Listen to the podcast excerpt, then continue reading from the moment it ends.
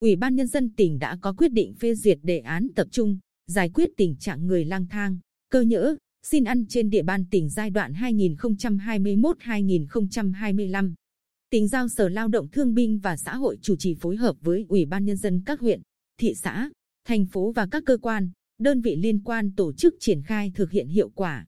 Đề án đặt mục tiêu, phấn đấu đến hết năm 2025, không còn người dân nào của tỉnh có hành vi lang thang, cơ nhỡ, xin ăn, nhằm góp phần tạo môi trường du lịch văn minh, thân thiện, đảm bảo an ninh trật tự, thu hút khách du lịch và nhà đầu tư. Để đạt được mục tiêu trên, công tác tuyên truyền giáo dục sẽ được đẩy mạnh nhằm tạo chuyển biến trong nhận thức và hành động của các cấp, ngành, hội đoàn thể và người dân.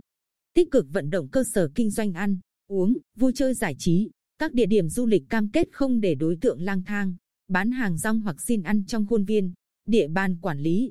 Vận động người lang thang xin ăn trở về với gia đình, hòa nhập cộng đồng.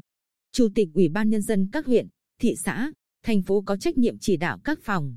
Ban liên quan phát hiện kịp thời đối tượng lang thang, cơ nhỡ, xin ăn trên địa bàn, tổ chức tập trung, tư vấn, động viên đối tượng, vận động người thân đưa họ về nhà hoặc lập hồ sơ.